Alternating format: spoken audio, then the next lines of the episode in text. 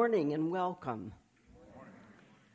What a pleasure it is to, to gather together as the family of God in His presence here in this beautiful sanctuary. And for those who are joining us online, you're joining with us, and we are so glad that you're here too, because you are here in the family.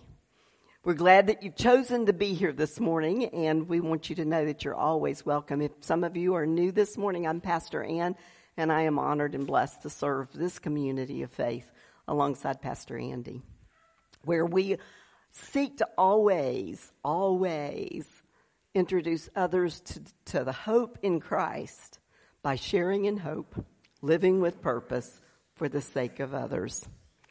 Last week, Pastor Andy introduced us to this new sermon series, Are We There Yet? And we were reminded that we're all on that faith journey, seeking to live out the vision that God has imparted to us here at the Way. That vision is stated in our mission statement. The way Woodstock exists to glorify God and make disciples of Jesus Christ by sharing the hope-filled life in Christ with others so that we may all discover and live into our God-given purpose. We were left with those questions. Are we there yet? And how will we know when we get there? And we were reminded of four questions on our Connect card that you receive every week when you come, or if you're online, that you check in with us through your Connect card. And those questions help us to reflect and gauge where we are in relation to this vision that we've been given both individually and collectively. So we're going to review those four questions again. Who is helping me grow in my faith? Who am I helping grow in their faith? How am I discovering and living into my God given purpose? And how am I sharing the hope in Christ with others? Last week, Pastor Andy focused on that last question related to hope. And he explained that the hope in Christ is very, very different from worldly hope. The apostle Peter stated it clearly in 1 Peter 1 verses 3 to 4a. Praise be to God and the Father of our Lord Jesus Christ. In his great mercy, he has given us new birth into a living hope through the resurrection of Jesus Christ from the dead and into an inheritance that can never perish, spoil, or fade. Hope in Christ is an eager, confident expectation, full assurance not just wishful thinking. It is full assurance that we have been given a new birth. And like all babies, even babies in the faith, we're learning to walk all over again. This time, though, following the leading of the Holy Spirit. Today, we're going to be looking at that third question on the card how am I discovering and living into my God given purpose? Our scripture reference for today is a short one. Turn to Jeremiah 29, verse 11. The Word of God. For I know the plans I have for you, declares the Lord. Plans to prosper you and not to harm you. Plans to give you a hope and a future the word of God for the people of God. Thanks be to God. Let us pray. Dear most gracious God, we come to you today and we ask that for an outpouring of your Holy Spirit that we may come to see more clearly the plans you have for us, the hope that you have given us, and that we may walk more closely with you in the days to come. And it is in the name of the Father, the Son, and the Holy Spirit that we pray. Amen. We're going to start with a definition. Purpose. Purpose is the reason something is done or created or for which something exists. I'm going to say that again.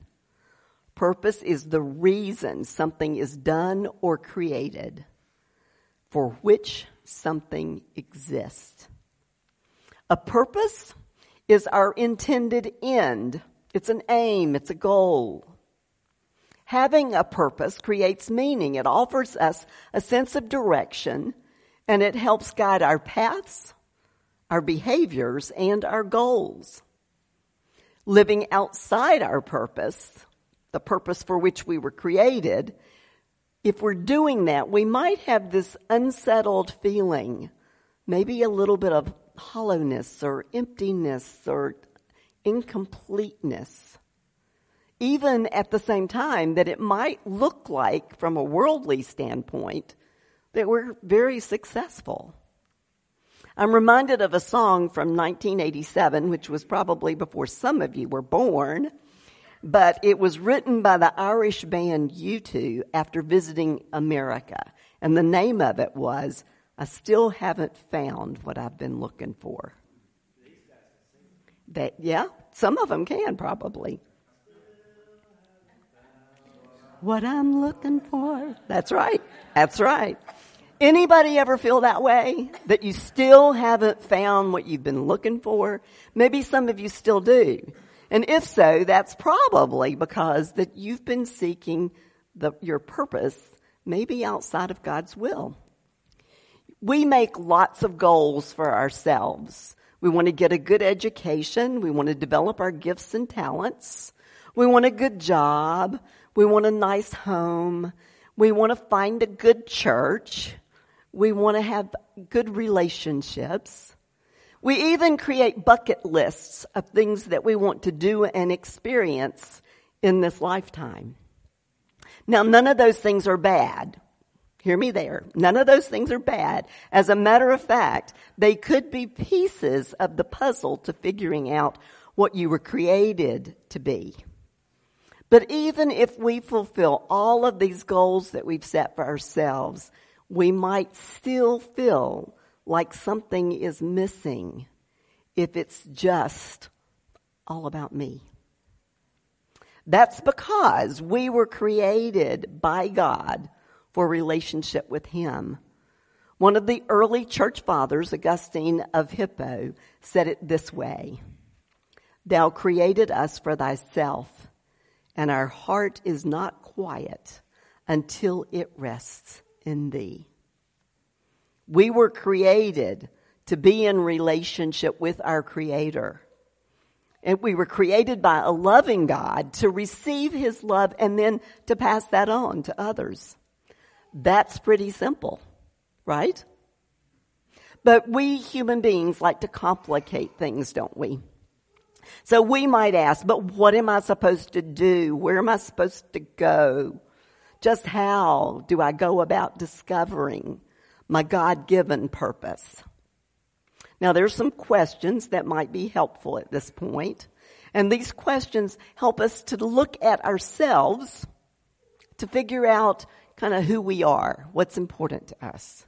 The first question, set of questions are about self-awareness. We need to kind of know thyself, in other words. Know and understand yourself. And you might want to ask yourself these important questions in order to really kind of clarify for yourself.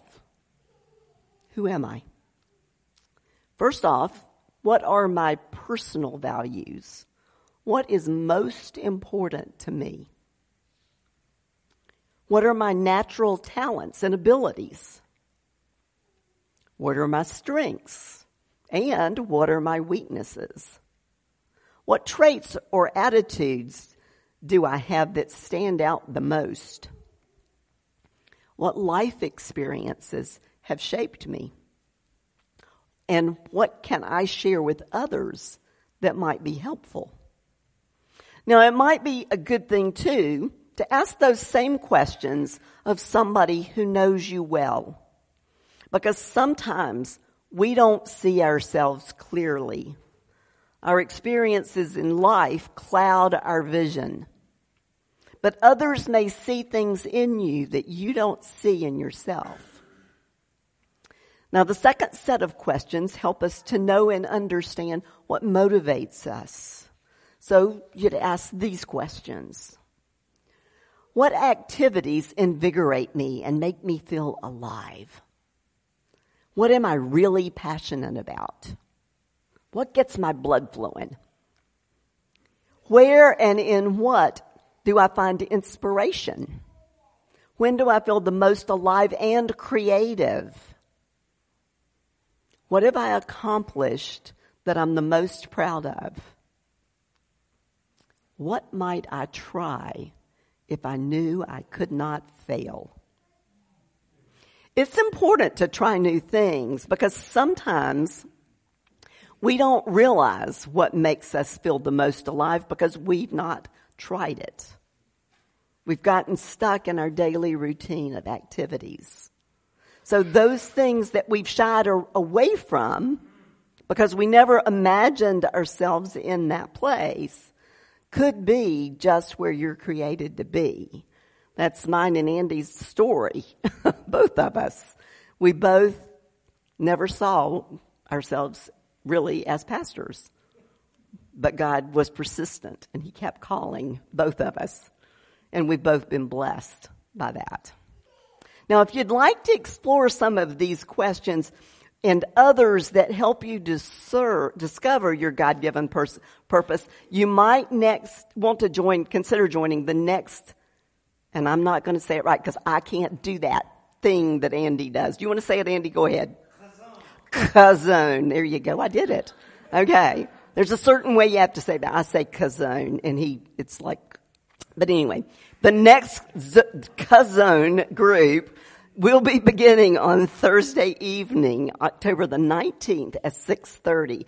And it's a great opportunity for you to gather with other folks and explore some of those questions and together see and explore some of the strengths that you might not see in yourself. So, think about joining that group. It's a great time to, to kind of journey and discovery, discover together. So we do start by looking at ourselves, but we don't want to get stuck there. Our scripture today reaffirms that God has a plan for us. And it is a good plan.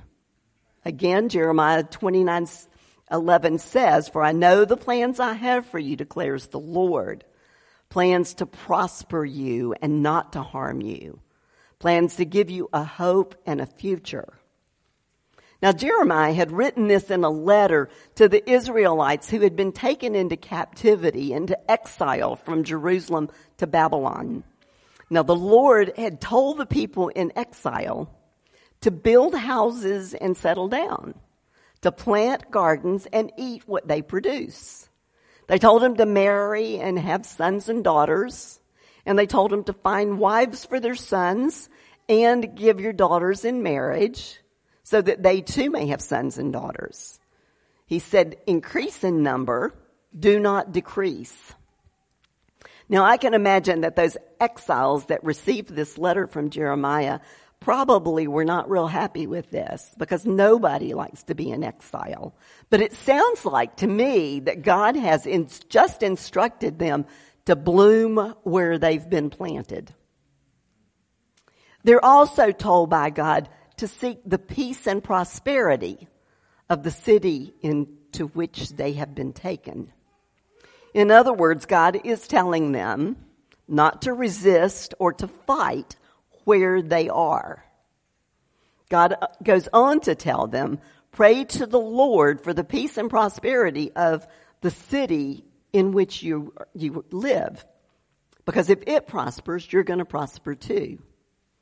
And then God warns the people not to be deceived by those who tell them what they want to hear. Now maybe God is saying the same thing to us. Wherever we are in life, even if we're not where we think God really wants us to be, we're to embrace where we are. Don't throw things at me, please. Because sometimes that's not an easy thing to do when you're in a difficult place. But our hearts and our attitudes matter. And they do have an influence on our surroundings. Is our influence a positive influence or is it a negative one? Is our attitude making life better for us or is it making things more difficult? Are we focusing on living in peace and praying for those around us? God then goes on to tell the exiles that it will be 70 years before his plan is fulfilled and they are restored. 70 folks, not seven, but seven zero. 70 years. A reminder that God's timing is not our timing. We can probably all attest to that individually and as a church as well. Our church plans, when we merged together, would have had us in Latimer Hall way before now. But God knew what was best. We needed time as a congregation, as the body of Christ, to come together and get to know one another better. We needed time to grow together to become a new church with a new vision made possible by our coming together. Each church had strengths that they brought to the picture. Each church had weaknesses that it brought to the picture. So we needed to come together. We needed to grow together so that we could do what God was calling us to do. Sometimes things take longer than we want them to. But God is at work in the hearts of his people in the waiting. He's calling us back to him as our first priority. Jeremiah 29 verses 12 and 13 are actually two of my favorite verses. And this is what they say. Then you will call on me and come and pray to me and I will listen to you. You will seek me and find me when you seek me with all your heart. I will be found by you, declares the Lord, and will bring you back from captivity. God's plans include restoration and freedom, and those plans are fulfilled when we seek Him with all our heart. So again, we might ask, what is God's purpose for my life? Jesus simplifies it for us with two words. Anybody want to guess what those two words are? Follow me. Follow me. Jesus, he really did come to show us the way to truly be alive and have life eternal. In John 17, shortly before his arrest, Jesus prays, Father, the hour has come. Glorify your Son so that your Son may glorify you. For you granted him authority over all people that he might give eternal life to all those you have given him. Now this is eternal life, that they may know you, the only true God, and Jesus Christ whom you have sent. I love that prayer. That's known, that's the first part of what's known as the priestly prayer from John 17 before Jesus was arrested. And he starts with praying for himself that he might bring glory to God. And then he goes on and he prays for his disciples that were following him and walking with him every day. And then he goes to a third part and prays for those in the future who will believe because of what they've said. That's us folks. But I always found it kind of interesting and humbling, kind of, that he prayed for himself first. Now, he didn't pray, okay, God, you know, give me what I want. He prayed, may I glorify you in the time to come. And I, I, I just, that just, whew, that does it, you know? May I glorify you with my life. Jesus was all about bringing people back to living to glorify God through all their relationships. We have all been shaped by the world around us and by what the world around us, those worldly experiences that we've had, have told us. Jesus wants us to know that there's another way, God's way. Romans 12:2 reminds us that God is indeed in the transforming business. Do not conform to the patterns of this world, but be transformed by the renewing of your mind. then you will be able to test and approve what God's will is His good, pleasing, and perfect will. We learn God's way by being a disciple of Jesus, learning how He dealt with life here on earth, spending time in prayer with the Father as He did, studying Scripture as He did and God transforms us as we walk with Jesus. But it gets even better, folks. Before Jesus ascends into heaven, Jesus says to the disciples in Matthew 28, 18b through 20, All authority in heaven and on earth has been given to me. Therefore, go and make disciples of all nations, baptizing them in the name of the Father and of the Son and of the Holy Spirit, and teaching them to obey everything I have commanded you. And surely I am with you always to the very end of the age. It's a process, and we are all in process, growing in the likeness of Jesus by the power of the Holy Spirit that lives within us. Galatians 5:22 gives us some clues as to what that life will look like when we're walking our journey in the spirit. Are we there yet? But the fruit of the spirit is love, joy, peace, forbearance, kindness, goodness, faithfulness, gentleness, and self-control. Are we there yet? Love, joy, peace, forbearance, kindness, goodness, faithfulness, gentleness, and self control. I don't know about you, but those sound pretty good to me. And as we walk our journey with Jesus and we are transformed, we get the privilege of walking with others on their journey of faith transformation. We get to watch God at work in the lives of one another. As we sit and walk with others, we notice where God's working in their lives, but we also get to reflect back on where He's working in ours because if you're like me, when you're with other people, sometimes you see things in them and you might even make, uh, a, you know, an observation. And suddenly you realize, no, that's not an observation. That's a judgment. That's a judgment. I need to look at that. So it's, it's that journeying together that gives us those opportunities to grow together in the likeness of Jesus. I can't think of a more fulfilling thing to do in, on earth, a more fulfilling purpose than, than to do that, to journey with each other. And you don't have to be a pastor to do this. Yeah.